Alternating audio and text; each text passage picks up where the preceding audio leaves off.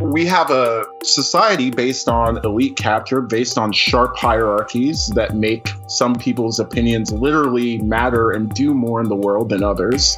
And it would be an improvement of that social system for it to matter that lots of people don't have the politics they should have on this or that issue right for, for that to be the stumbling block between us and justice would be an improvement on the present system let's build the systems where it's our neighbors that we have to convince of a just energy policy rather than the shareholders of ExxonMobil.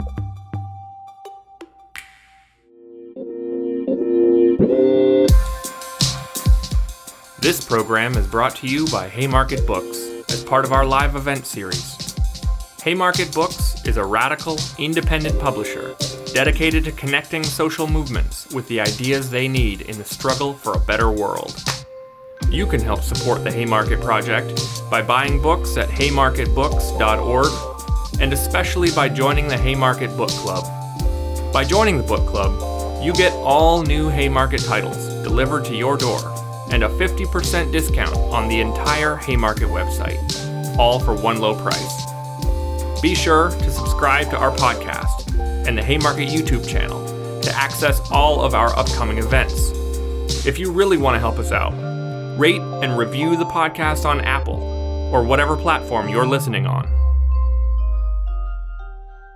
So, good afternoon, good evening, good morning, depending on your time zone. Um, I'm Robin D.G. Kelley, and I'm here uh, with one of the brilliant, brilliant young scholars emerging right now uh, Professor Olufemi Taiwo, who is uh, assistant professor of philosophy at Georgetown University. Uh, you may know um, uh, his first book, Reconsidering Reparations, World Making in the Case of Climate Crisis. Uh, in many articles he's written in various journals, both popular publications as well as scholarly journals on topics ranging from policing, COVID, climate crisis, racial capitalism, race and class debates, theories of the state, public health, emotional labor, and on. Uh, and we are here to discuss his brand new book, just just came out with Haymarket, one of the great publishers of all time. Uh, it's entitled Elite Capture: How the Powerful Took Over Identity Politics and Everything Else. So we're going to talk about that and everything else. Um, anyway, it's just it's great to be here with with you, Femi. Um, I knew you were I knew you from UCLA, getting your PhD. Although, like I was saying before, I take I can't take credit for anything because you you know you're in another world, another field, but you were organizing with the undercommons on campus and was you know real sort of political and intellectual presence there. So it's just an honor to be with you uh, this afternoon and evening thanks for hosting this. It's really great to get to talk through all these issues. I'm sure we'll get to talk through the history side of things as well yeah. as the philosophy. Yeah, no, I'm looking forward to it. So let's let's jump right in. I mean, um, the book just came out. I would clearly everyone needs to read it, um, and I want to give you a chance to talk about um, what you were what you plan to do with it, like what what the book is about, your arguments, and I just want to really emphasize one thing here before we talk about that. Um, one, you're a philosopher. That means your arguments are crystal clear. Um, two, you're a philosopher, which means that um, you're a special philosopher in that you weigh in on various political contemporary crises, social, political, cultural uh, challenges our society faces at a time when so much of academic philosophy is not is I wouldn't say navel gazing, but it's really not focused on on the public in the public discourse. So that makes you very special. So can you you know just lay out just both the argument you're making about elite capture and then the stakes? The basic thing that I'm trying to say about elite capture is elite capture is a system behavior. Right? Elite capture is a way that our societies work. It's a particular way that they can function. And there are two main ways, there are two main things that make elite capture worse or better depending on what's going on historically. The core concept of elite capture is a simple one. It's just um, what happens when the social system is more responsive, you know, when group interests, group political pros- projects are more responsive to the people at the top than the top of various hierarchies than everybody else, than the full group. And when you put it like that, you can say, well, you know, when would you not have elite capture, mm-hmm. right? Unless you had a really radically egalitarian society. And that's absolutely right. So, you know, I think it's better to think of elite capture in the way we think of a thermometer, right? It can be more or less hot rather than, you know, an on and off switch. There's either elite right. capture or not. So, so when is elite capture going to be really hot? When is elite capture going to be really high? Um, it's going to be high when there's more equality, when the distance between elites and non elites is bigger. And it's going to be high when the kinds of organizations or social practices that constrain elites are weak or non existent.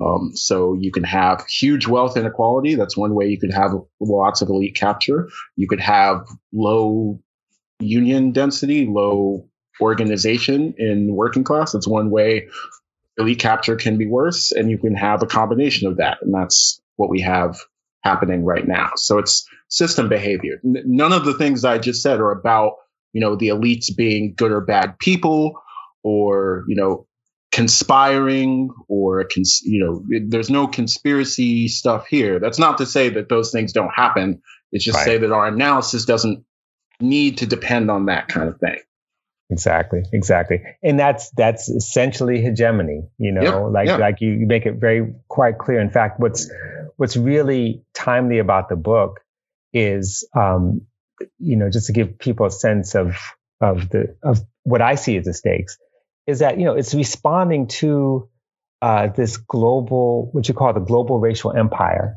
right? Which sometimes has no clothes and is always putting on clothes. Yep. And that's p- part of the capture. Sometimes it puts on the clothes of, of, of those in opposition and then redresses those, those clothes to make them look hip, cool. And next thing you know, you're basically um, supporting the sort of mythology of neoliberalism. But, but one of the things you argue is that you, there's a two pronged strategy to kind of capture these oppositional movements that erupt. One, you know, when when elites perform what you call symbolic identity politics to pacify protesters without enacting material reforms. Uh, and then the other one is when when the sort of ruling classes or, or elites really deploy elements of identity politics to rebrand as opposed to replace those existing institutions. And to be clear, you also mentioned a third strategy, which is brute force. Yep. You know, so in many ways, it's it's like um, it, it, it, is an echo of, of, of Gramsci in that you, you can't rule by brute force alone, but brute force is always there. That is, when cooptation fails, regular old repression will do, as you put it, which I love that line. Um, can you talk about, you know, in writing this book and thinking about it, was it really in many ways a response? Was it was it inspired by response to the politics you saw? Was it something you've been thinking about for a long time and it kind of clicked? Um, what what drew you to this particular argument? It's a combination of things. You know, one of the routes in was just thinking about, you know, on what we could think of as the left um, in the US, you know, the spaces I was organizing in when I was at UCLA, um, seeing the kinds of norms, the way that people used identity and thought about identity in those spaces. And, you know, a lot of it I agreed with. You know, I, I consider myself on team identity politics. I would consider myself Pan Africanist. Like that's a very explicitly identity based way of thinking right. about the world. That's not something that I'm interested in giving up. And it's not something that I think we should because I think there are insights there and we, you know, we need to kind of pay attention to what those insights are and what they actually ask of us. Right.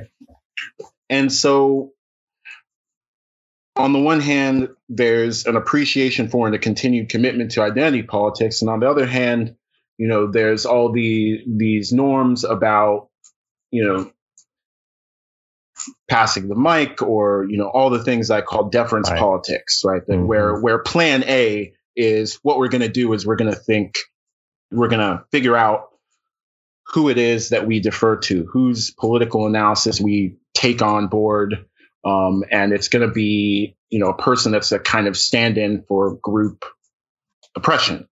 Right. Right. And you know there was something there was something that I wanted to, you know, there's something that I felt we needed to move past as far as that went. But all the critiques were coming from these different places. You had the right, who just opposed the whole project of of mm-hmm. justice, right? But but but use you know whatever hypocrisies or whatever problems they can find to just you know make fun of us, right? There there's the centrists who oppose you know, who maybe have some vague overlap in values, but oppose the kind of redistribution that would be required to live them out. And so they also criticize identity politics. And then you have, you know, what gets called the class reductionist left, also critical of identity politics. None of them are critical of it for the reasons that I was. Um, but those are the criticisms that are circulating. So for me, it was like, well, can we can we say something about identity politics that gets us back on track without falling into one of those three kinds of lanes? And that was what I was trying to do in the book. Well, you know, speaking of identity politics, um, and by the way, you know, I, I chuckled, you know, thinking about um, the politics of, of, deference politics, basically, which we're going to come back to um, toward the end. But I mean, I, I'm old. I'm an old person, right? So, you know, like my day, um, sometimes if you do engage in deference politics, that is, you know, you sort of defer to those who seem to have all the identities uh, and there, and thus the presumption of knowledge of all structures of oppression. Sometimes they're agents. yeah. okay, work yep. for the FBI. I, mean, I, I, you know, it's a long list, but that's that's another story. Um, but but no, now identity politics, as you know, them's are fighting words. You know, they're fighting words. So can you, you know, you you are very careful at the beginning of the book of defining what you mean by identity politics as distinct from the way in which that idea or, or the discourse has been captured. Can talk about, you know, what is identity politics to you and where, where do you derive your definition from? So for me, you know, like like a lot of people, I take my cues from the Combahee River Collective, who, you know, came up with this insight, this important insight through, you know, reflection and through experience as veterans of organizing movements. Some of these were some of the folks in the collective were people who had been in various organizations, racial justice struggles, struggles against patriarchy. Um, a lot of them had been members of the National Black Feminist Organization. And this queer Black feminist socialist collective came together and thought, you know, there's elements of overlap between the politics that we have and the politics we found in these movements and these organizational spaces. And there's, you know, elements of non-overlap. There's stuff that isn't taken seriously or that maybe is taken seriously but isn't prioritized to the extent that we would prioritize it. And so they come out with this collective statement. They do, you know, some thinking and talking amongst themselves and they generate this insight that if we have identity politics going, if we think of identity politics, there's a different way into doing politics. We can start with the particularities of our situation, right? The particular ways that social structures of oppression and injustice interlock and shape our particular lives. And from there, we can decide on our own as, as real self-determining people, not as faceless members of your movement or someone else's movement, but as people in our own right. You know, what are our political priorities? What's our agenda going to be based on where we are in the world? That's a starting point. Where you go from there is another important political question. and starting from there is compatible to getting to a place where you're working with other people. And in fact, that's what a lot of the people in this collective went on to do. Right? It's it's not, you know, we understand that, you know, we are affected by reproductive injustice in a particular way as black women. Um, but we can fight for reproductive justice, not just for black women, but for reproductive justice in general. And that's a thing that a lot of people would have interest in. I would say all of us, right? Um, all of us should. And so, you know, I think that kind of intellectual and political insight is something that, you know, we all need to learn from. And learning from it doesn't mean this kind of anti coalitional, you know, we're only going to look out for a particular set group of people. Um, that's not built into the idea. It's not the only thing you can do with it. Right. Exactly. Exactly. Now I was really struck by that and by the argument because it, um, it brought back um, memories, painful memories to a, to a certain degree, but n- not necessarily. So, you know, I was really thinking, reading your book and thinking about how uh, how you anticipated, or how a lot of questions you raised were anticipated 25 years ago. Mm. Um, so I guess you were probably six years old, right? You know, when a lot of us were defending the deliberate distortion of identity politics, but from attacks from the left. Mm.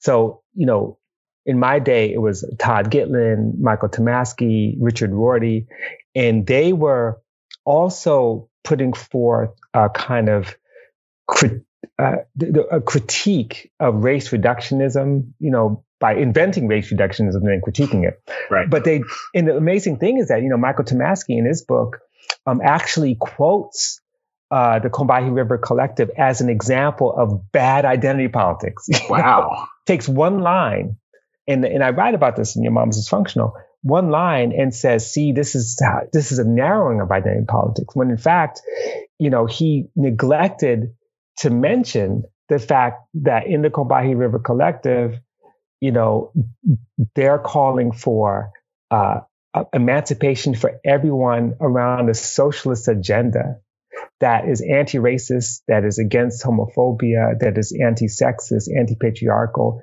against capitalism, uh, and criticizing mainstream feminism for not being inclusive enough. So it's like he he read it, but he made this decision.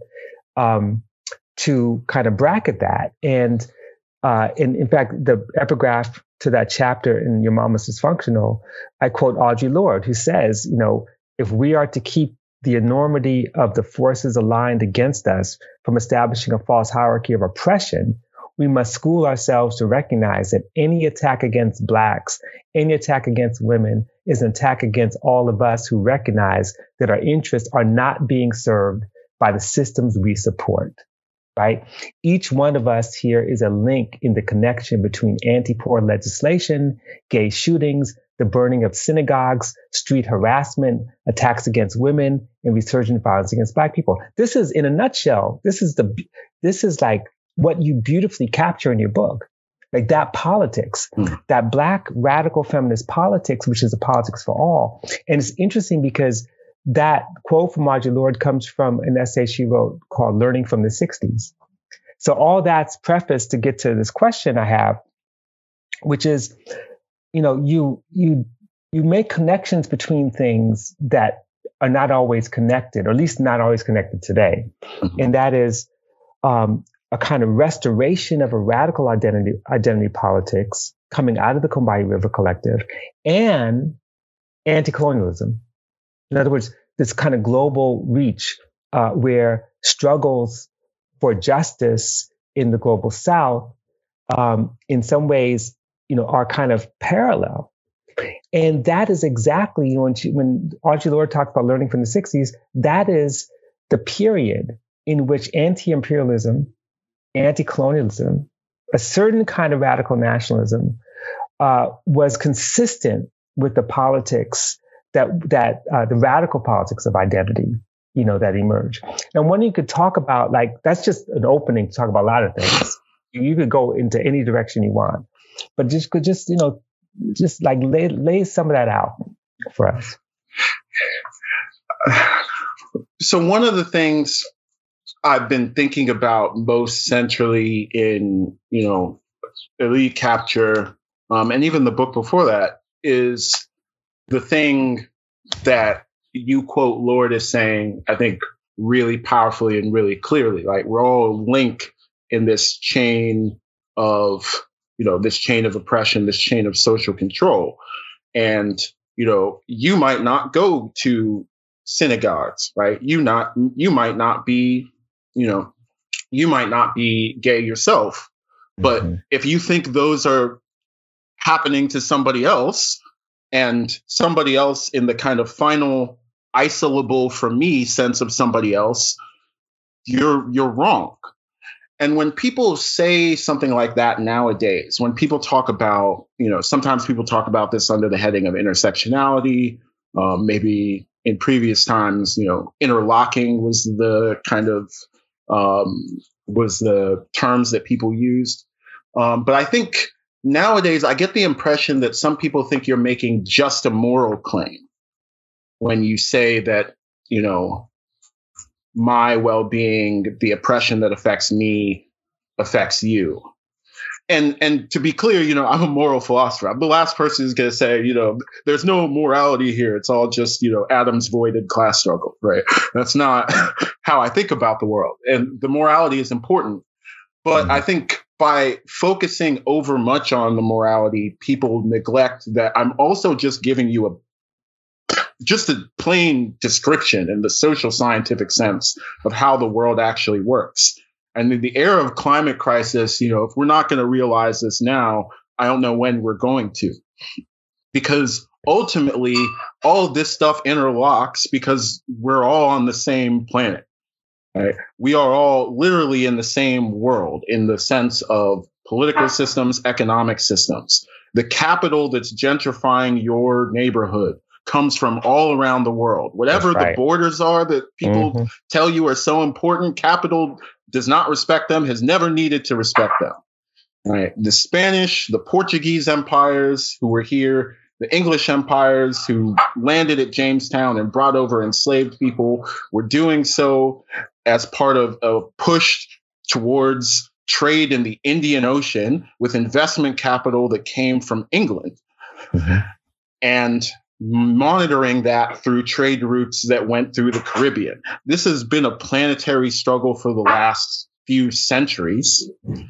And that has always been known and always been acknowledged in every generation by the people who have been warping the system around their own interests.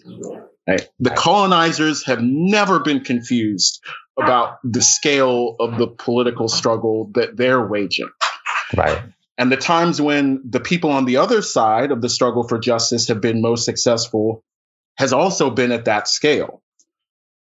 The Haitian and French revolutions happened at the same time. That was not an accident. The Latin oh. American independence struggles happened around that same time. That's not an accident. Right. Right. The wave of independence struggles in Asia and Africa after the Second World War happened at around the same time. It's not an accident. None of those things is because what was going on in Haiti was exactly the same thing as what was going on in Gran Colombia, or because what was going on in India was the exact same thing as what was going on in Ghana, but they were connected. And if we don't realize that they're connected, the people who do are going to run circles around us. Mm-hmm. Right, right. Speaking of connected, I mean, one of the big complaints um, coming from uh, some Africanist scholars as well as others is that it just feels like, and I'm just wondering what your opinion is on this, if you agree or not, don't agree, that um, given the the interconnectedness, given the long history of colonialism, given the you know the I mean the, the, the deeper connecting connections today, that there seem to be like struggles in Africa, struggles in you know in Caribbean North America, for example, seem not to be in conversation. In other words, they're kind of talking past one another. The fact that um, SARS, for example, which is very much a kind of uh, ground zero struggle against state violence, let alone struggles in Brazil around state violence, um, sometimes get short shrift. You know, of course, you you begin with this in in your book.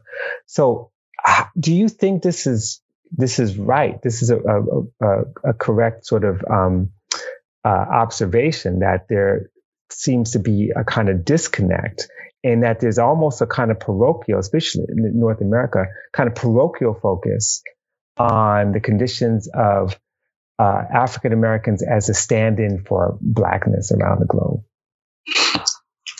Yeah, I, I, definitely think we have a ways to go in terms of um, self consciously fighting a global struggle. Um, you know, during, you know, a lot of times people talk about the campus protests that led to the creation of, you know, departments like Black Studies, right? Um, and the the term third world liberation front is mm-hmm. often used because that was the name of one of the you know one of the kind of coalitions of organizations but the the reason it was called that was because it was happening during a global push in what was then the third world right you know right.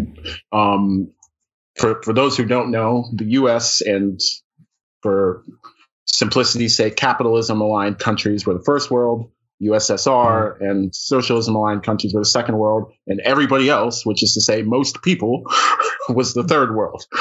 Um, and people, even in the United States, who saw themselves as fighting for, for justice, particularly racial justice, saw that as having something intimately to do with this global anti colonial struggle. And, you know, it's, there's only so much that we can always get by, you know, by way of an understanding of our situation. But I think that understanding probably was pivotal, you know, probably made a difference to how successful those campaigns were. And today, you know, I think we could all we could all use more of it. You know, especially those of us in the U.S. I'm sorry to say, right? Um, but you know, we have a way of thinking about the world, or better put, not thinking about the world. Um, that is an impediment to everybody's freedom. You know, the thing I always think about um, growing up, I remember when war was declared both on Iraq and Afghanistan, and I expect this. I expected this to be an earth-shattering, life-defining set of political circumstances um, come to find out, I'm not sure which of my students even know that those happened. Right? A country that can do that, a political culture that can do that, needs some work from the from the point of view of awareness of other places, from the point of view of you know accountability, um, and that's something we have to construct. The Socialism Conference is back. The largest socialist conference in North America returns this September 2nd through 5th in Chicago, and registration is now live. Join hundreds of other activists, organizers, abolitionists, and socialists for four days of discussion and debate about radical politics, history, and strategy. Participate in panels, lectures, and workshops on class struggle unionism, police and prison abolition, black feminism, reproductive justice, working class internationalism, capitalist crisis, tenant organizing, Palestinian liberation, and much more. Speakers at Socialism 2022 will include Ruth Wilson Gilmore, Robin D.G. Kelley, David Harvey, Harsha Walia, Derecka Purnell, Olufemi O. Taiwo, Kim Kelly, Mohammed El Kurd, Anand Gopal, Sophie Lewis, and many more. The Socialism Conference is brought to you by Haymarket Books. Visit socialismconference.org to learn more and register today. Register before July 8th for the early bird discounted rate. Once again, that's socialismconference.org. Um, no, it's another example of elite capture, mm-hmm. you know, where um, uh, the idea that there's a, an entire generation that has only known explicit war Now, I always correct, you know, make the corrective that the United States has been in war every day in the 20th century. Right. I mean, it's just a fact. But there's something about the explicit wars that um, the ones that were both advertised and shut down and revised and shrouded, starting with the, the invasion of Afghanistan, right? So it, it's amazing, like how, how, e- I shouldn't say it's easy, but how you go from uh, the largest demonstration in North in in the United States being the before the George Floyd, uh, Breonna Taylor uh, demonstrations before that, but the largest demonstration before that was the anti-nuclear demonstration in Central Park, mm. right in the 1980s. So you go from a robust um, disarmament movement, anti-war movement, peace movement uh, as a kind of way of life to a world where everywhere I turn around, it's like people play war games, you know. Um, and I'm not saying I'm not blaming video games for this, but it's it's a kind of acceptance that uh, war is simply just the way of life, as opposed to anti-war as a way of life.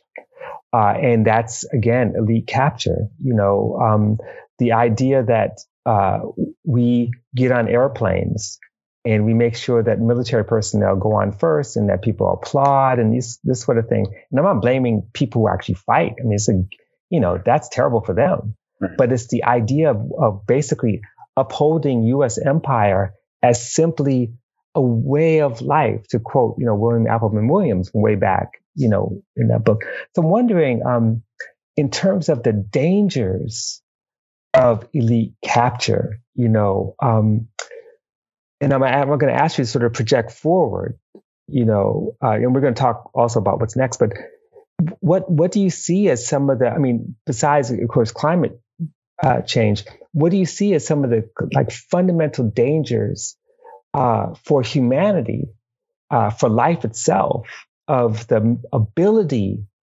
of a ruling class to absorb opposition and make us actually uh, uh, actively support uh, the imperial aims of, of the United States and of capital generally.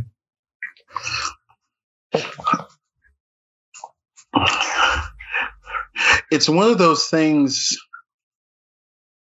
that is at the same at, at once extremely difficult to overstate and also extremely easy to overstate right? It's easy to overstate in the sense that, you know, it's easy to try to make it categorically different from the past. But as you just said, right, the US has been at war every day of the 20th century, right? This kind of authoritarian claim to control is the rule, not the exception, um, particularly if you look at the US's racial politics and its colonial politics in this hemisphere right? The Western Hemisphere. So, you know, I don't want to make it sound as though, you know, what's on the horizon is some unprecedented level of control by elites. Um, you know, and we're leaving genuine liberal democracy and going in the direction of some new thing. but, but, you know, things can get worse.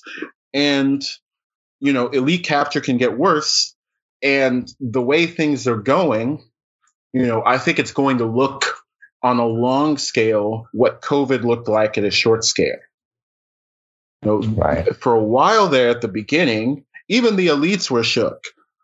Right? They're like, we don't know what this virus is or what to do about it. The U.S. literally engaged in piracy. They stole PPE from other countries. You know, um, uh, there was a whole there were all kinds of apocalyptic predictions from models at the beginning. And then the vaccines showed up and the vaccines turned out to be effective. Mm-hmm. And then things changed. It's not as though, you know, the vaccines being effective is the end of the pandemic. There's all kinds of other things you have to do, like distribute the vaccines equitably right? At a minimum. Um, if if if what you're trying to do is look out for the health of everybody, but as soon as these people felt safe, now you've got the White House Correspondents' Dinner, all indoors. you know, wow. not you know, presumably everybody getting served in the seats is you know vaccinated and can work from home, and all the people you know working the event you know are in a much different kind of position as far as economic security and health security, right? Um, and that's there. That is the elite's plan Mm-hmm. Right? It's not just that they don't have answers to the climate crisis or to the ecological crisis or to water security or to um, energy insecurity with the grids in California or Texas. They don't have questions. Right? As soon as they can be convinced that their individual needs will be secured, as delusional as that is ultimately, um, but as soon as they can convince themselves of that, however delusionally, you know, the appetite for the ruling class to actually solve social problems um, vanishes. And right. with upward redistribution of wealth, with you know, elite consolidation of control over technological platforms and the courts and other political institutions, the media, so on and so forth, you know, is more and more the case that a very small percentage of people are going to convince themselves that they can buy their way out of crisis. And they won't be convinced otherwise until you know the rain and the storms and maybe the pitchforks convince them. Right right. Exactly. You know i want to go um, before we get to the um, to deference politics, which I think I want to spend a little bit of time with, I kind of want to uh, turn to, um, you know, what you lay out as some solution, lessons, solutions, but a way forward, mm-hmm. and a couple things just to to uh, to mark, which I think is very important. You really do. Uh, correct me if I'm wrong here, but really subscribe to the idea of praxis. That is to say, that praxis is not practice. It is actually movement, motion, trying in the process of doing, changing the world in as you change it, as opposed to, you know, okay, we're gonna, you know, critique everything, lay out some kind of plan, and then step by step use whatever kind of reform measures to do that. But you're talking about changing world, which which means that you don't always get it right. You're you're right. you're struggling and changing, and with every change is a kind of dialectic. So I want to to mark that for the for people who haven't read the book, and it asks this question really, or um, you know, one of the your proposal basically is you know, a kind of combination of the kind of grassroots coalitional politics along the line of the Combahee River Collective, uh, alongside or rebraided, as it, as it were, uh, with anti-colonial movements of the global South. It's sort of anti-neoliberal, anti-colonial, um, and that is specifically around the case for some reparative justice. And, and this is something you deal with in your uh, wonderful book on reparations. Um, and so one question I have is that one one of those lines tend to be um, I don't want to generalize, but tend to be at the sort of the level of people on the ground, creating institutions, alternatives, resisting class or state power directly.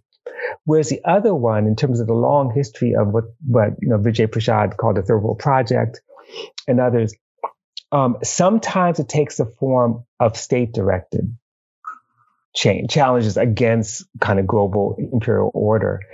And clearly, the state directed um, is tricky when you have EndSARS is against the Nigerian state, right? Yep. Um, what do you, what is your thought about state directed sort of liberatory movements versus those who are that that are that who are that are anti-state? Um, what what is the capacity? Does this does the state in its current sort of iteration have the capacity to to sort of um, participate to actually um, operationalize redistributive justice in the way that you're you're thinking about, or is are we, we talking about something that that's required before that could happen? So your thoughts about that? Yeah, this is something I've been wrestling with, um, and you know, I think your characterization of praxis is going to be particularly important for this question, right? Where you know, at the end of the day, we're just going to have to try something because, um, and and then you know, take an honest assessment of the results and then figure out what we should try next. Um, but what I'm trying to accomplish by way of this framing is to shift the discussion about those things away from, to the extent that we can, away from the kind of solely moralized way of thinking through the issues and a more recognizably tactical way of thinking through the issues. If you're in Brazil and you have and you have the PT, you have the Workers' Party, right? And Lula is a viable presidential candidate. You know, the question of state directed versus non state directed ways forward just has an entirely different political character than if you're in, you know, if you're in France, where the choice is Le Pen or Macron, right? right? Like, um, I, I, I think the the tactical question of to what extent state resources can be put or you know maybe better to say bullied into doing things that are at least compatible with you know what we on the left would think of as good ways forward um, that's a that's like a that's a deeply um, contingent question on the particular political realities. And it just doesn't advance our thinking towards answering that question from my point of view. You know, these sort of high level theory questions about whether the concept of the state is a good or bad thing or whether national liberation is the right character for struggle. You know, I just, I just, um, I'm not anti principle as a way of framing political questions in general, but I'm close to that on the issue of the state. Mm-hmm. Mm-hmm. Yeah, that that's a that opens up a whole worms. we have to have another conversation about that because you know I was thinking. Uh, I'm glad you raised Brazil as an example because Brazil is such a great example. On the one hand, where you have the state apparatus under the workers' uh, party under Lula first time created all these opportunities, you know, raise wages. I mean, there was a, a kind of a robust, some, somewhat robust welfare state, which also went in a neoliberal direction, you know, um, as well. And yet the same state uh, became the uh, the hammer for Bolsonaro's kind of fascism, you know. And this is the big the big debate. Well, is it is it necessary? Is the state a neutral uh, structure?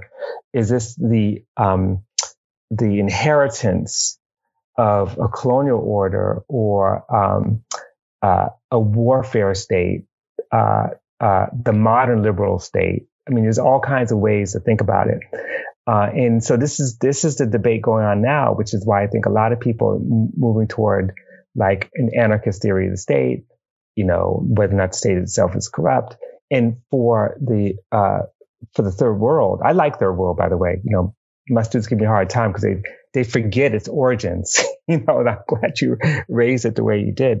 But um, but for the for the global South, third world, um, you're talking about uh, you know, especially in Africa, the inherit they've inherited the colonial state pretty much unchanged, and it had to sort of figure out how to reorganize it, revamp it. For what? you know, and every time it's turned into something that's a, sort of a, a, a robust uh, uh, welfare state with that supports the social wage and democracy. It, there's a, a, standing military that, that again, a legacy of colonialism that then says, sorry, can't do it.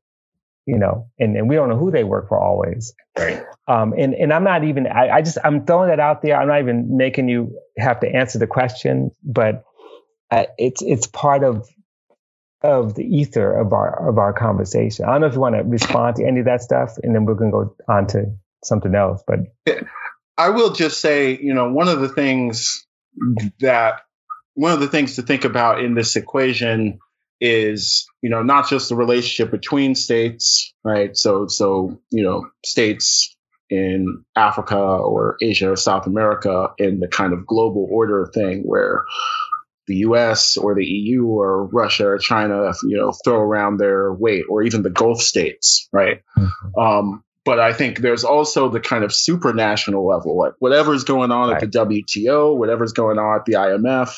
You know, there's parts of there's parts of the global left that are still um, laser focused on mm-hmm. that level and have great analyses of what to do at that level and what's possible. Uh, one of the things I like in particular is the idea of debt cancellation, right? The the use of debt and credit as forms of political control, um, mm-hmm. particularly by the IMF and World Bank, um, has is a thing people have had lots to say about over the last few decades. And if you can, you know,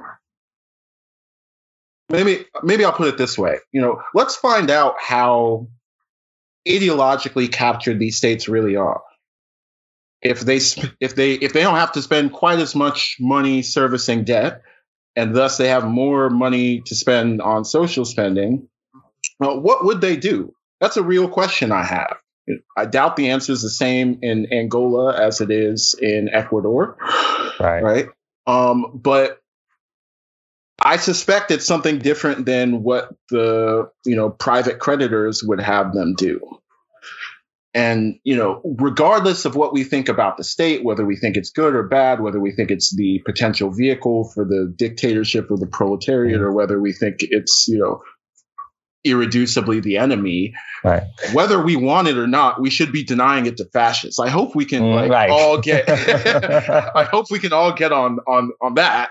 You know, because whatever whatever neoliberals want to do with it, the out and out fascists want to do something worse. Um, right. So I I hope we can at least get that far. Oh yeah, no, I, I'm I'm with you on that, and that's where the, the whole slogan of um, abolish the police, abolish the military, abolish the prison, abolish war. I mean, these these are the, the mechanisms through which the state does its its violence, and um, when captured, uh, is a very powerful force. Anyway, okay, so th- so let's let's move on to because we're gonna I want to have time for some of the questions from the audience, but I want to get to you know toward the end. It's you know at least you give us hope. and I and I'm not a big believer in hope in the in the sense of the Obama sense. I mean, mm-hmm. that sucks. But when I say hope, meaning that it's a reminder that people make history. Um, it's not we're not made we're, we're we're products of it, but we make it. And so I love the fact that you end basically with Andaiye, you know, the great uh, uh, Guyanese. She just passed away. Guyanese revolutionary working uh, people's alliance uh, and you know with the point is to change the world which he draws from from marx. In the end uh, drawing on the thought of people like ruth uh, ruth wilson gilmore and others uh, real practitioners of and theorists of praxis. Um, and i'm wondering in in how you end uh, the text you know what what do you think? Um, what are the next? What What do you think is the most effective uh, move forward if our uh, if our task, in many ways, is to change the world by changing it? Mm-hmm. Uh, and and what I mean by that is that you know if so many people are in some ways uh, captured by this culture, um, how much of the work is about convincing is to uncaptured people, you know, or how much of the work is not necessarily in in sort of huge groups, but really to to do the work of to do the sort of, sort of abolition feminist work on the ground uh, irrespective of capacity and numbers. You know, and and and this is it's an important question for me because you know I'm a historian and I'm I've always made the point that many of the movements that we uh, identify as mass movements were never really that mass. You know, the, the, the numbers of people, even the civil rights movement. You know, I mean, you could have hundred thousand people or two hundred thousand people show up in Washington D.C., but you can count the number of people in Mississippi working town to town in two two or three hands, right? So, um, and they're and they're they're very effective. So, I'm wondering next steps, like how do you see uh, where we're going? And okay, not to add something else, I forgot the most important thing. How do you see deference politics as undermining that capacity mm. to cha- to make change?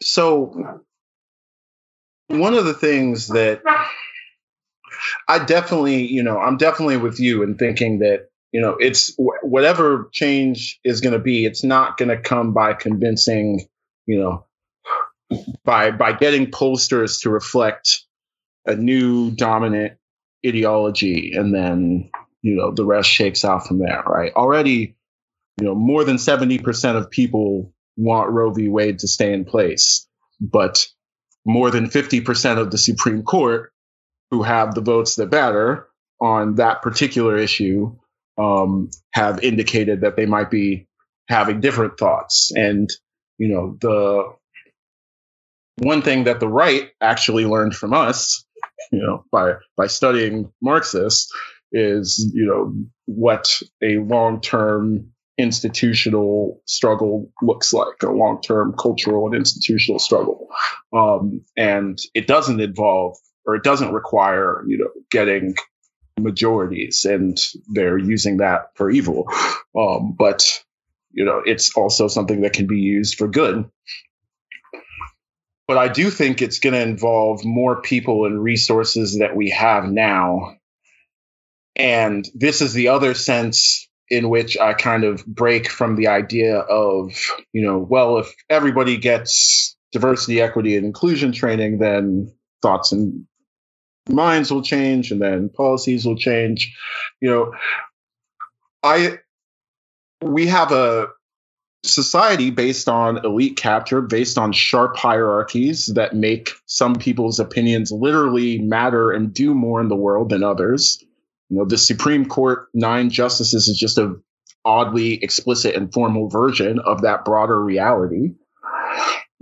And it would be an improvement of that social system for it to matter that lots of people have bigoted views or lots of people don't have the politics they should have on this or that issue right? For for that to be the stumbling block between us and justice would be an improvement on the present system. And so i think you know let's build the systems where it's our neighbors that we have to convince of a just energy policy rather than the shareholders of ExxonMobil Right. Energy democracy is, you know, community control over energy provision and storage would be a system where that was true. Um, that's not just something that can be true for energy; it could be true in general. You know, the Brazilian Workers' Party started um, participatory budgeting. People have talked about that in Seattle and other places. It's already happening on a small scale in New York. Right? These are things that could happen on a much larger scale. This could be how, in general, cities, counties um, decide what to do with public funds. That's not to say that everything would magically go well, because, like you said, right? People, you know, people have been socialized, people have been educated by this imperfect system. Um, but it would be better than the decision making system we have now, which is where a bunch of shareholders and a bunch of banks get together with some political elites and decide what the infrastructure is going to be for everybody else, you know, what the policies are going to be for everybody else. So I think, you know, we, one of the things that these small committed minorities of people can be doing is trying to make on a formal level, trying to shift decision making power to you know community level. Right. There'd be work to do from there. You know, not all communities have the politics that we wish they had, um, but it would be much different work from the work of camping outside Brett Kavanaugh's house and right. yelling until he supports abortion. Exactly. Exactly. I mean, yeah, and it's it's interesting because you know we think about a politics of solidarity uh, and the importance of being transnational, and yet um, the the current attack on reproductive rights is one that, um, of course, is transnational, but it's mm. also um, we live in this this thing called a federal republic in which there's a kind of unevenness in terms of what's you know now now it's basically with with the abrogation of of any federal protection uh, of reproductive rights it basically means that state by state you'll have laws so what what does that mean in terms of building solidarity across state lines? you know, it's like it's like it's, it's, it's, it's you know it's like 1954 or 1864 all over again. Um, how do you you know what does that entail? Especially when the irony is that some of the places where you actually have participatory budgeting and, and, and actual um, grassroots practices of democracy, like in Jackson, Mississippi, and stuff like that, um, are, are, in states where those those um, uh, those laws are going to go are in are in effect now, denying the right to abortion. How do we build this cross state solidarity? And that's just within the United States, you know. Yeah, I mean, here's where I sound most you know, this is me at my most curmudgeonly and Marxist. but I'm just like, you know, it, might it, it, might just be unions, honestly. Like mm. I'm not, you know, I, I don't even I don't mean that dogmatically. If people can do this with debtors unions or tenants unions or uh, church groups, then that I would be ecstatic to hear that. But historically speaking, you know, one of the things that we've seen is that the ability to mobilize grassroots political energy across all kinds of borders, state borders, um, borders between countries, has been one that has historically um, been effectively organized by organized workers. Mm-hmm. And it's not just because of the nature of their organizations that they can take locals across state lines and thus move resources and build solidarity across state lines and country borders, though that is obviously important. But it's also because just by the nature of what they are, they speak to the powers that be in terms that they understand. If you don't do what we want, you get less of what you want or maybe none of what you want. And at the end of the day, they're much more afraid of that than they are of most other forms of organizing.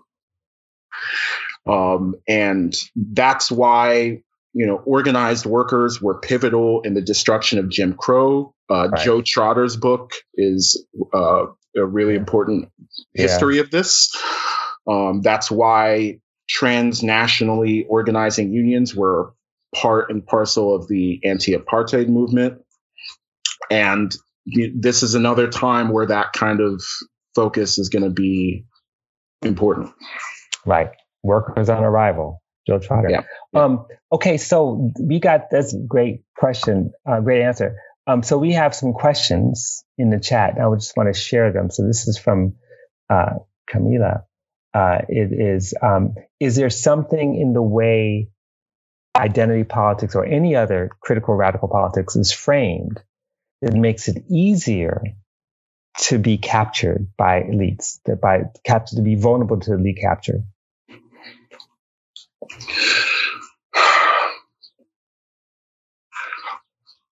So it's it, it's certainly possible in general that um, it's it's possible to frame an idea or an intervention or an insight in a way that that is vague and thus can be co-opted right? Um, more easily co opted. But one of the things that I think is important to understanding politics, particularly in the United States, is that responding to a message or to a text doesn't require reading or, or, engaging with it. Oh, that is true. you know, it's it's like you know the point Robin made earlier, right, where one line of the Combahee River Collective Statement was taken out of context, right, and so you know whatever framing, careful framing happened in the rest of the document, and you can read it for yourself. It's an mm-hmm. extremely precise, clear, clear, and careful document. Mm-hmm. Um, but you know, if someone isn't bound by norms of accountability and honesty, then it's it's difficult to at least by means of intellectual scaffolding stop people from doing that sort of thing. And right now that is powerfully on display in US politics. Florida eh, has banned 40% of math textbooks on the charges of inclusion of critical race theory. Now, even the top intellectual, you know, explainers of why critical race theory is so evil struggle to give so much as a critical definition, you know, so much as a clear and coherent definition of what critical race theory even is, much less, you know, instructions on how to identify it in a math textbook or any other kind of textbook. Um, but nevertheless, they were able to do the bans, right? Because at the end of the day, power is what is being sought, and people just use ideas in the search of power and in the search of maintaining powers, particularly on the right, where, you know, not in every case, but in in a lot of sections of the right, you know, the the there there aren't norms about genuinely meaning what you say. Right. And yeah, and so yeah, I think that's the long and the short of it. Yeah, yeah, you know, it's so funny because my my daughter, uh, Ellie Kelley, who teaches at Yale, she um she's for years been teaching critical reading practices in a very, very. I mean, when she was teaching at at Columbia as a grad student, she would give students um uh some of the upper administration uh, directives. You know, the the, the, the propaganda, you know, statements from from upper administration say we're going to critically read this, and there is an art to reading, which I think has been lost. You know, and and and I don't mean because you're right. It's there's one thing about cherry picking that happens all the time, but there is a uh, th- there is some loss in terms of what critical reading is. Uh, and this actually is a nice way. I, am gonna skip over one question, but I'm gonna come back to it. But I want to jump to this other question.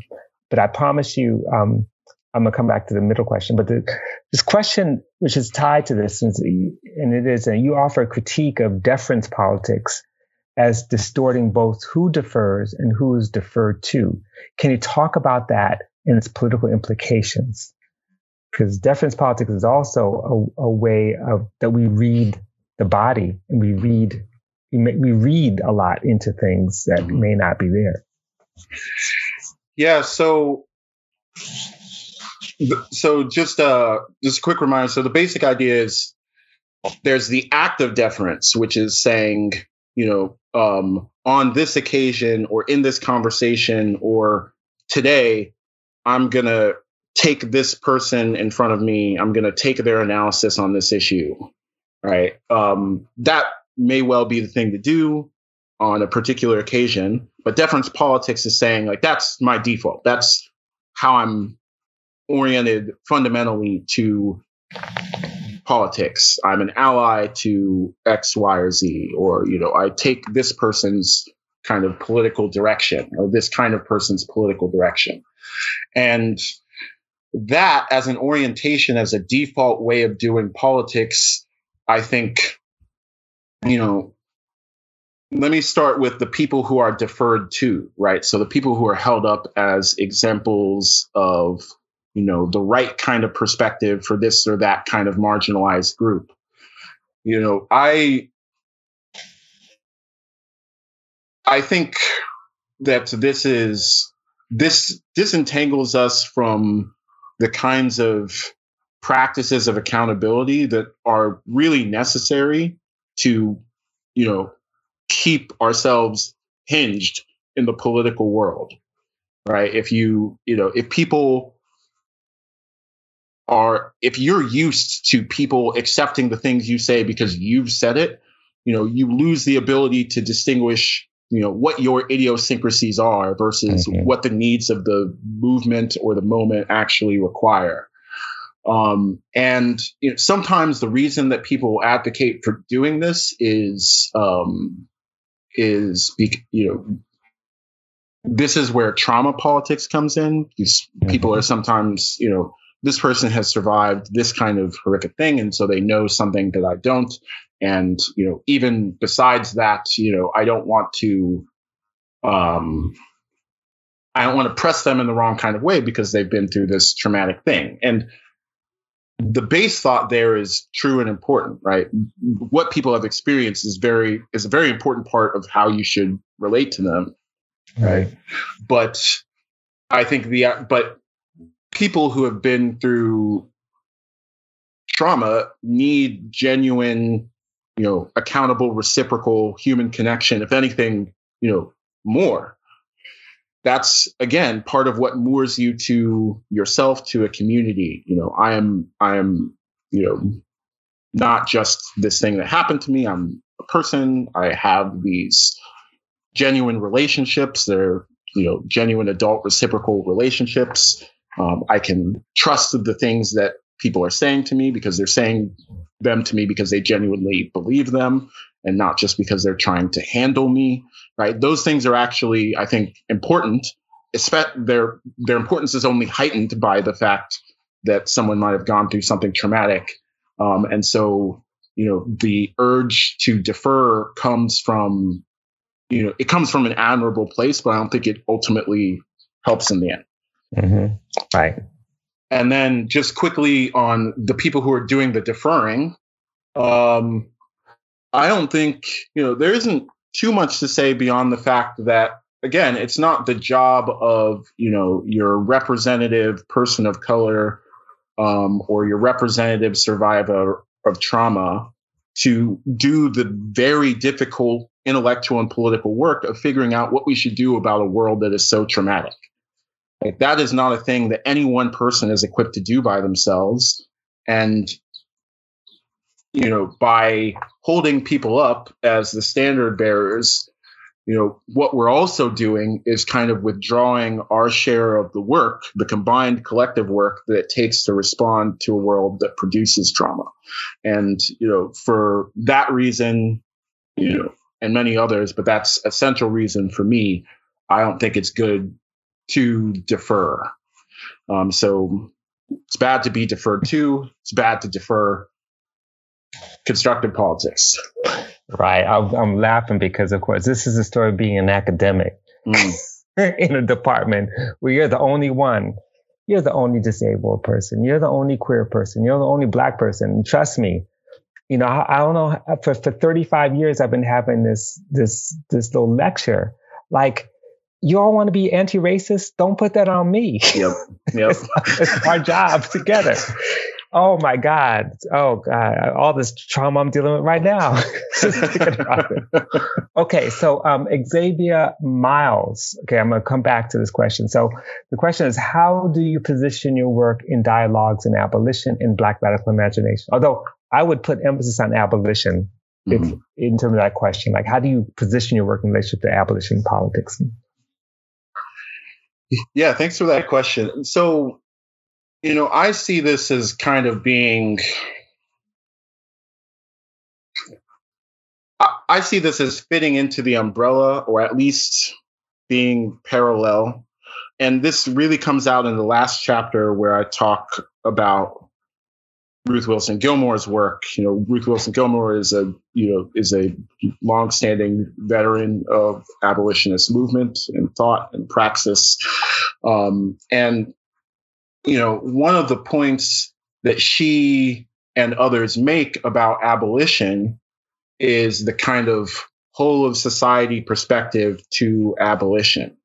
Part of the reason why carceral politics seems so sensible to us is because we zoom in on the acts of harm and maybe the people involved on either side of the act of harm and we say what's wrong with them?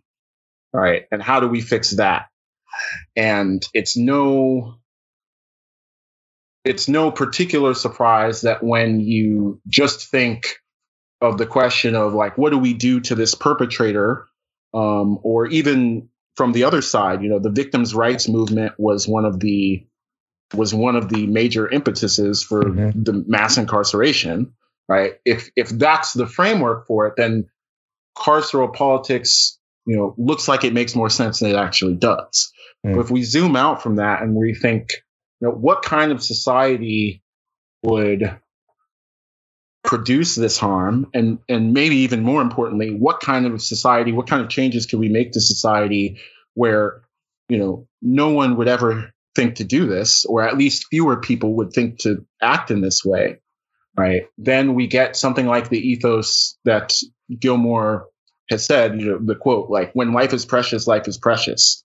Right. Right? And again that's a thing that sometimes people say and you know, someone like Gilmore will say that, and people will hear it as a kind of moral exhortation, right? Like if we just care and love for one another, then we won't need prisons. And again, you know, like a moral philosopher, I don't think that it doesn't matter if we care or love for one another. Um, but I think she's saying something else alongside mm-hmm. that that's very important. Like, what if we made it a design principle Right. What if we made it a basis for actually materially how the world is constructed? Then how much progress would we make against, you know, getting rid of the kind of aspects of our society that encourage and sustain violence and in putting in their place things that encourage and sustain peace and material security and interpersonal security. Right. And right that's that's I think what constructive politics is trying to say. Like just we just need to do that. We can't critique our way to doing that. Um, protests will have to be involved, but it's not the only thing, right? We need to actually create the things that you know transformative justice folks, restorative justice folks have been working towards, right? How do we, you know, build communities of care and solidarity um, that both address harm when it does happen, but maybe just as importantly, create the kind of society that eliminates the conditions for certain kinds of harm. Right, exactly. And that's why she said, you know, abolition is not an absence, but a presence, you yep. know, presence of justice and creating those institutions. Um, okay.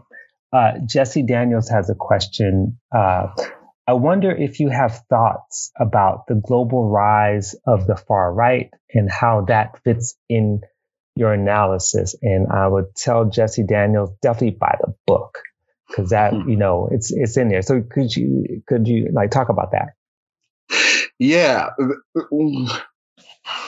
The rise of the global far right is one of the is one of the most important kind of instigators for this analysis, in particular, the constructive side of it. Mm-hmm. Right. You know, I think we've been in a moment for the past few decades where the powers that be weren't genuinely interested in the project of extending freedom or protecting democracy, but they were interested in looking like they were interested in that pro in that project. And, you know, that's not a lot. It doesn't close prisons or prevent prisons from being constructed, but it does, you know, impose some some weak constraints on authoritarian politics. And now we're coming up against a time where the frustration of people based on the inability and, in fact, disinterest of neoliberal structures in addressing the actual, you know, kind of concrete material problems that people have um, jobs, energy, water, rent, right? Total disinterest.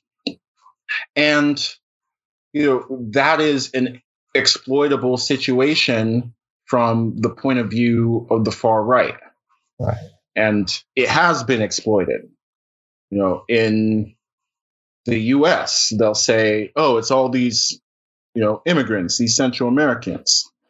In South Africa, you know, some people are saying things that are quite similar to that. You know, we're going to keep it a buck.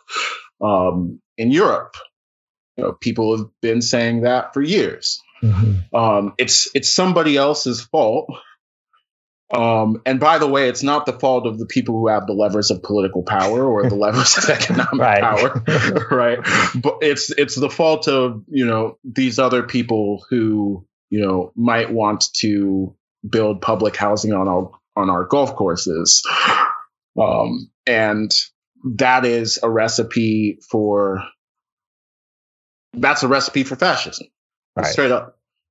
And right. so, you know, the ruling class, again, asleep at the wheel, not only do they not have answers, they don't have questions, right, is the way that I've been putting it recently. And so, you know, they're not going to address these material crises that are serving as recruiting tools for the far right. Mm-hmm. And part of the other thing that's going on when I say, you know, we need community level decision making, we need community control over land and housing and energy, um, participatory budgeting, all these kinds of democratic things, is that somebody else needs to weigh in on these things.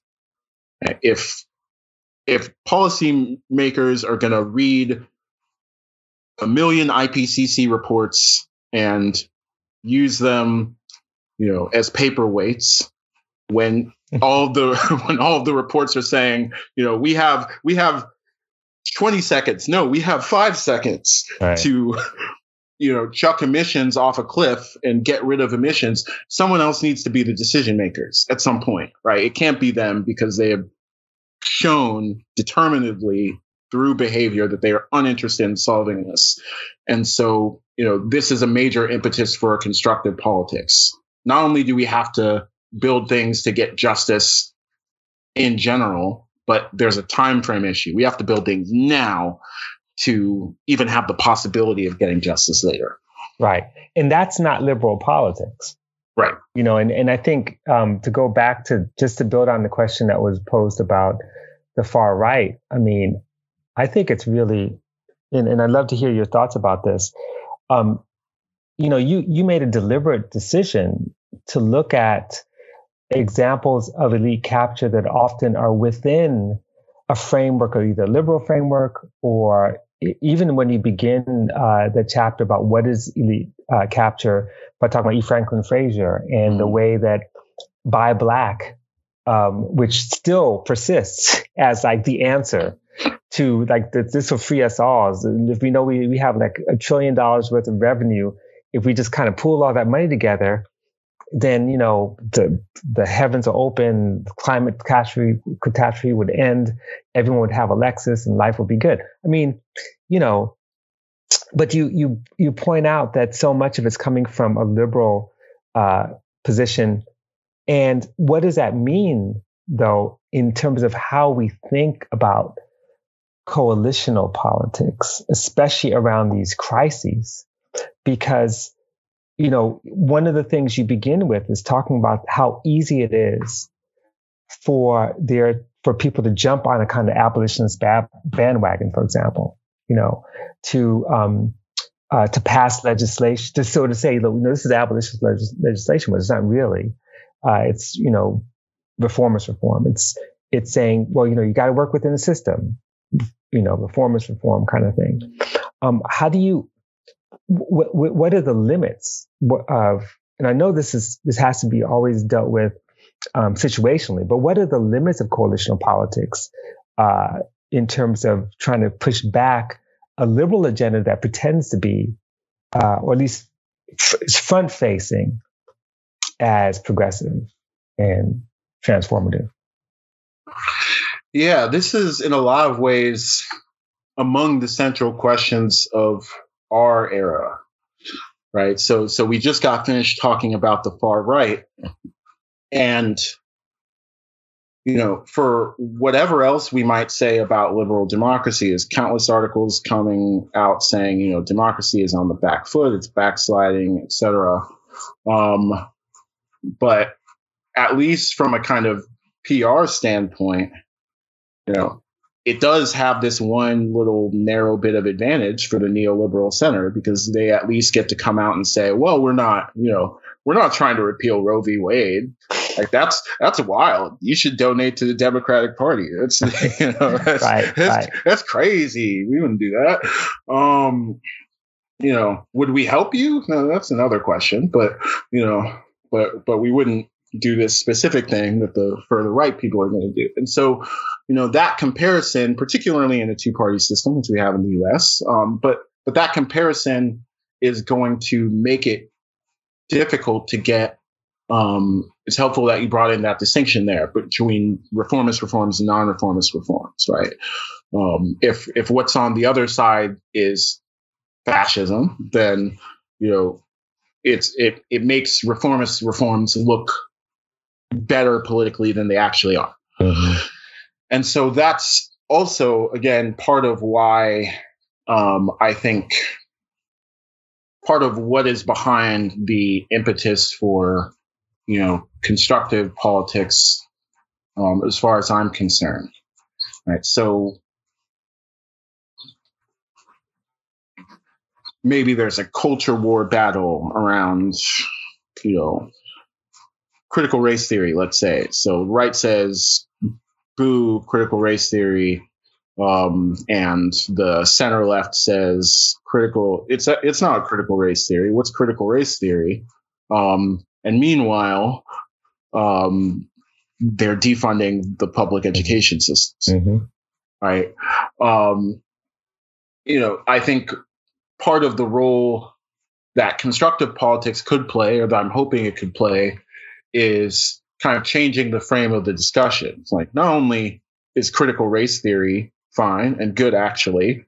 Um, but here's a vision of public education that would be fair for everybody, that would be, you know, that would protect students, that would give teachers good working conditions, which are also the students' learning conditions. Get everybody who works in a school good working conditions. You know, so you know, instead of so they say critical race theory is bad, and we say Green New Deal for public schools. Mm-hmm. Same thing with healthcare, right? They say we don't like healthcare, we love private insurance, and we say Medicare for all, um, or or whatever it is. But you know, moving forward on the basis of you know not an opposition to what the right is doing, though obviously we need to oppose what the right is doing, but we move forward with a positive vision of what we want. Grassroots planning, as Ruth Wilson Gilmore puts mm-hmm. it, you know, or, you know, the imagination, as Andaiye puts it, right? The black radical imagination, mm-hmm. but move forward with a vision, with an alternative and an alternative that people want to live in. Mm-hmm. Whatever critiques we have of the New Deal, and there's plenty to critique about it, you know, it was a vision of what the world should be like. And it was communicated by what was in it for people rather than what they were avoiding on the other side of things or just what they were avoiding on the other side of things. And I think that's, you know, where constructive politics could go. Uh huh. So I know time's running out, but we have another question, which is actually a good segue from your last point about the New Deal and constructive politics. And that is, Liz has a question. Appreciate the selection of unions as an emancipatory vehicle, yet unions are historically elite capture manifested. How do you see labor as an emancipatory organizing principle? Why unions? So, so let me start with the why unions and work my way back. So, so um, just to rehash something I said earlier, you know, why unions is because again, unions speak to capital in a language it understands. You know, do what we want. We can do strikes or sick outs or work slowdowns, you know, whatever the tactic of the day is. But, but we can hit you where it hurts, not your reputation, but something you actually care about, right? Um, or care more about, I guess I should say. Um, so that's that's why unions. There aren't, you know, not every organization has the ability to exert costs that the ruling class actually recognize recognizes in response to. Um, so that's why unions. Um, but you know, again, look, unions are made out of people, right? People have imperfections. People have gaps in their politics. People have bigotries. You know, I'm the last person who would get up here and pretend that everything any union has ever done has been great. You know, unions for a long time had problematic racial and gender exclusions. Um, these are things that you know labor historians know backwards and forwards. Okay. But you know, unions are also historically what we make of them. And among the things we have made of them in the past have been you know, very difficult to stop engines for justice. Um, so I referred to Joe Trotter's book Workers on Arrival earlier. Um, that's the story of how um, unions, um, particularly unions that um, involve African Americans, helped fight and dismantle Jim Crow unions helped fight and dismantle um,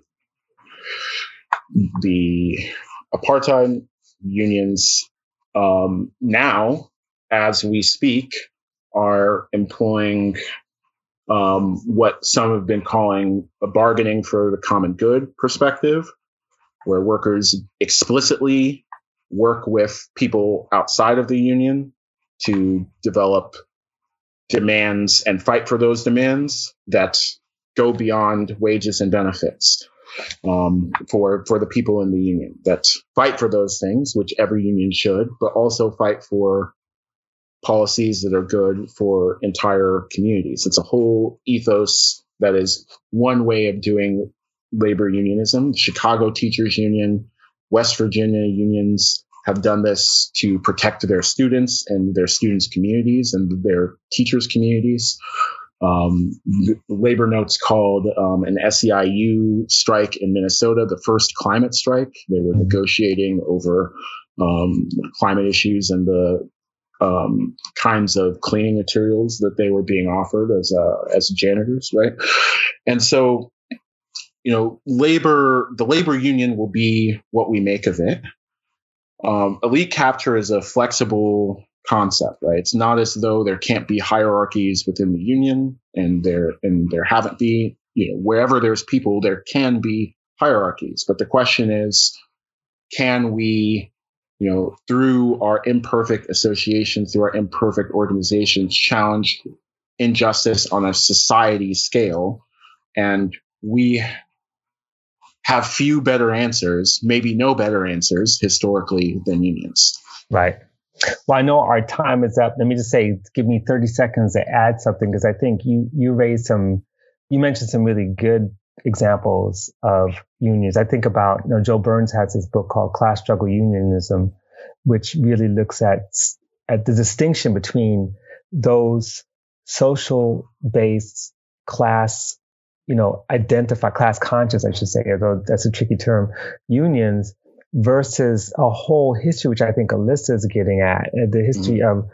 of, of the, the expulsions of radical unions during the Cold War in 1949, the, the, the number of givebacks um, that union leadership has been engaged in and against the kind of wildcat strikes and, and grassroots struggles to democratize unions. So it's, as far as elite capture, I mean, she's right, and I think you know it it it, it beautifully um, uh, underscores what you're arguing about elite capture. That there's a way in which you know even within uh, the the big unions, like you know United Auto Workers and stuff like that, there's a kind of elite capture that goes on as well. Mm-hmm. So I think the combination of what you're uh, proposing um, uh, you know, is just beautiful.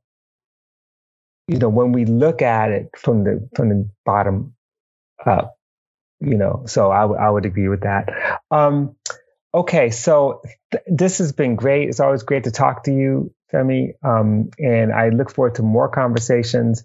I want to encourage everyone to get this book. Um, I also want to encourage, like, whoa, before we go, um, you you name a lot, lot of names of amazing people, and I want to encourage everyone to read your go to the footnotes and go back and read the text, especially read anything and everything that Barbara Smith has written um, because in many ways she's a pioneer on these questions. Because even after the Combahee River Collective, she continues to write and publish texts that I think could be foundational for the kind of movements that you're talking about. So, um, so that. So with that, um, thank you. Farewell, everyone, and appreciate you, Femi. Definitely. Appreciate you. Thanks, Robin. Thanks, Haymarket. Thanks, everybody. Okay. Thanks for listening. If you like this episode, subscribe to our podcast and to the Haymarket Books YouTube channel, where events like this one are hosted live. And don't forget to check out haymarketbooks.org.